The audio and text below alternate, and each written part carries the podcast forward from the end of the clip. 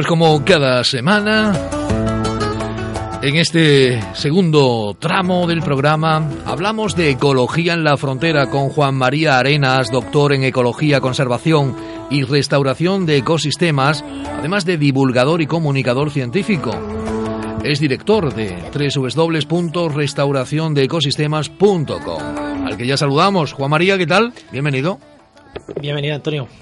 Feliz año y todo eso, ¿no? feliz año, ya estuvimos la semana pasada, verdad, ¿no? Ya es verdad, la semana es pasada. verdad. Eh, Yo ya, a estas alturas ya, no sé si he empezado el régimen, si el roscón todavía tengo allí, en fin. El régimen, el régimen, Andamos un régimen, poquillo Antonio. trastornados. Bueno, hoy vamos a conocer más detalles de la magnífica labor que llevan haciendo los locos del parque aquí en la línea de la Concepción.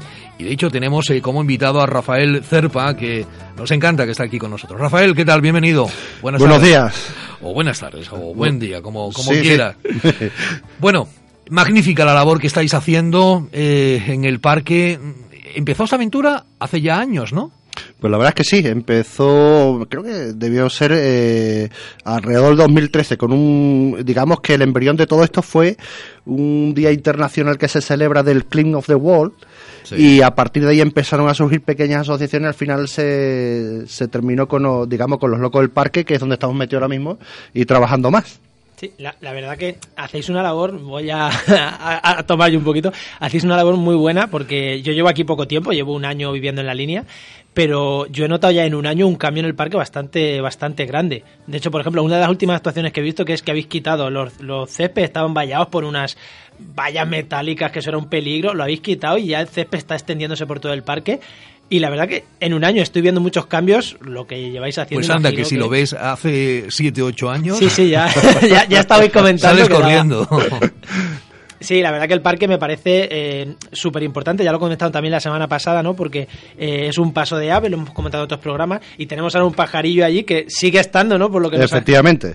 Eh, Ahora mismo esta mañana vengo de, bueno, a mí me toca, como estoy metido en el tema este de medio ambiente, eh, a todo el que llega afuera, pues viene gente de toda España a verlo, pues esto es una cosita, una joyita, y ahora pues vengo de llevar a un- unos ornitólogos, ayer estuve por la mañana, después por la tarde, y una cosa que quería decir, eh, siempre suele haber 8 o 10 personas viendo el pajarito, y después cuando terminan de verlo me llaman y dicen, ¿dónde podemos comer? ¿Dónde, dónde tomamos la tapita? Esto Claro, también deja claro. su, su cosilla en la línea, ¿eh? Su turismo particular, eh, ecológico y Hombre, eso, de es- parques. eso es súper importante porque muchos, muchos proyectos ambientales tienen que tener esa parte social, tanto de disfrute como que dejen dinero en la zona alrededor. Y aquí el parque lo hace. Que, quería preguntar, ¿qué, ¿qué medidas, qué es lo que estáis haciendo últimamente en el parque? ¿Qué es lo que estáis llevando a cabo? Porque es verdad que nos está hablando de una parte social, de una parte ambiental.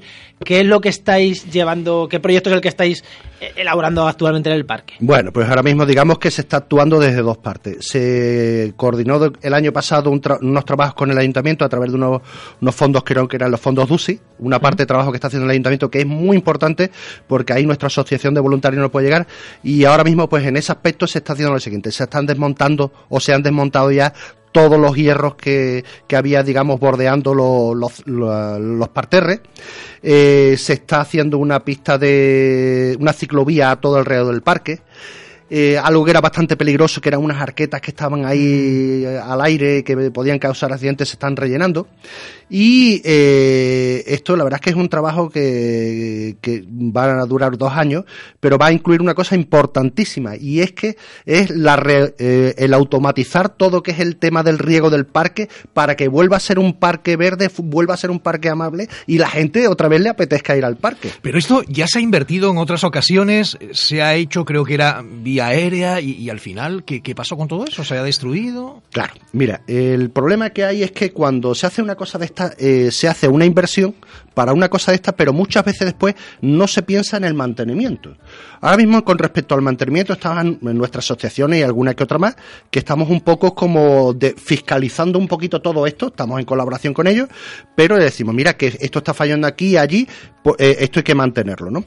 Eh, tú no puedes colocar un sistema de riego que era magnífico porque era aéreo y demás, pero que cuando había un problema, era un sistema caro. Entonces, imagínate, por ejemplo, cambiar un solo aspersor que se partiera. Aquí tenemos el problema de la salinidad en el ambiente con el levante. Imagínate esos sistemas de aluminio de galvanizado y arriba, cuando se oxidaron empezaron a partirse y ahora tú repon cada uno. Primero, carísimo. Lo que vale cada aparato. Y segundo, que tienes que llevar una máquina, subir tres operarios arriba, cambiarlo. Eso es un poco insostenible. Sí, mm, yo cuando, eh, hablando de esto que estás diciendo del mantenimiento, cuando hablo de restauración de ecosistemas, lo que soy un soy más o menos especialista, siempre me gusta decir que los ecosistemas, la, toda restauración de un ecosistema tiene que dar, tocar las teclas mínimas posibles para que el ecosistema funcione. Para mí, el parque no deja de ser un ecosistema natural urbano, pero no deja de ser una restauración de ecosistema urbano, y de hecho ya hemos hablado en algún programa. Entonces, para mí es muy importante que los parques en parte funcionen solos. También he de decir que, evidentemente, un parque tiene que estar verde, hay que poner sistemas de riego, pero creo que hay que hacer la mínima labor posible para que el ecosistema, el ecosistema urbano en este caso, funcione, ¿no? Ahí está la clave. Mira, la, clave, nosotros, a pesar de ser lo loco del parque, todo esto está hecho por, eh, tenemos biólogos, tenemos botánicos, tenemos naturalistas como yo que trabajamos en estaciones ambientales, y el sistema es el siguiente, tú tienes que hacer un parque que no te cueste dinero mantenerlo, que sea lo más sencillo. ¿Y que cómo tiene que funcionar esto? Pues, hombre, tú no puedes coger ahora, tener un parque como Versalles con los setos recortaditos por todos lados porque necesitaría 50 jardineros todo los días ahí. La línea no tiene dinero. Bueno, y aparte que no tenga dinero, es que esos parques eh, hay un jardinero mayor, por así decirlo, detrás, que es el que va diciendo por dónde tiene que ir. Creo que un parque urbano no puede, no puede funcionar así, porque al final tu visión del parque es distinta a la que tengo yo de la que tiene otro. Entonces, es mejor que algo sea más natural. Y aparte, la labor del parque de paso de fauna, como tengas un parque de estos mm, francés, claro, mm, la pierde un poco, tiene que eh, tener... Pero ahí está más la concienciación de, los ciudadanos en ese mantenimiento, ¿no? Por lo menos en no, en no destrozarlo como, como ha ocurrido. La verdad es que nuestro sistema, el proyecto de parque que tenemos nosotros, que lo tenemos por escrito, está en plano y demás, y a disposición de todo el mundo. Eh, tú, Juan María, has visto la maqueta del parque, ¿no? Y es, eh, ¿cómo no vamos a decir que, lo queremos como Central Park, eso es una cosa exagerada, pero sí es una cosa muy sencillita, eh, verde, donde hay una persona que le pase la máquina corta césped de vez en cuando para que la, la hierba, digamos, no esté demasiado alta, donde no se utilicen pesticidas para que sea amable con la ecología, que esto es una de las cosas con las que estamos llevando con el ayuntamiento, y después donde haya una combinación de, distintos tipos de bosques, porque mientras más sea la variabilidad de los bosques, mejor es el ecosistema, y que no nos cueste mucho dinero, ¿no? Hombre, hay que hacer un mantenimiento de vez en cuando, y eso es con lo que estamos con el ayuntamiento, que ahí está la clave, en coordinarnos con el ayuntamiento para que según los planes estos se pueda seguir trabajando. Hombre, es imprescindible la coordinación con la porque al final quien tiene quien tiene mano en el, en el parque es el ayuntamiento. Ah, por supuesto. Nosotros no somos los dueños del parque, nosotros estamos somos, una asociación y le proponemos al ayuntamiento y somos los que estamos todos el día allí, pero no somos los dueños. El parque es de todas las personas, de todos los lineses y lo que intentamos es que sea un parque amable para todos. Eso es, es, fundamental. Y te iba a preguntar, dentro de lo que digo de que el parque funcione solo o no funcione solo, eh, ¿qué parte se, está, se, se, hace con vegetación autóctona? Porque supongo que habrá parte de vegetación autóctona y parte, evidentemente, ser un parque de vegetación alóctona introducida ¿Qué partes...? Pues mira, eso eh, es una cosa que lo tenemos bastante estudiado. Nosotros tenemos el problema aquí del ambiente salino, de los vientos de levante, que no permite que haya cualquier tipo de vegetación. Después también el suelo del parque, lo que es el suelo de la línea, es suelo calizo, que es piedra de Gibraltar molida. Entonces, si Carbonera ya es arenisca, ahí se da muy bien el alcornón, que en nuestra zona no, no, no, eh, no se puede dar. Tenemos más para encina, ¿no? Entonces, eh, se ha hecho un planteamiento primero. Por ejemplo, todo lo que son las calles ahora mismo se están sembrando con jacarandas. Son galóctonas, pero la visión esa rosa que se va a dar cuando la jacaranda empieza a florecer va a ser estupenda. Pero después tiene que haber plantas autóctonas para que, para que las aves puedan comer. Por ejemplo, acebuche, taraje, y entonces, además se mantienen solas. Le importa un pepino levante la salinidad y demás.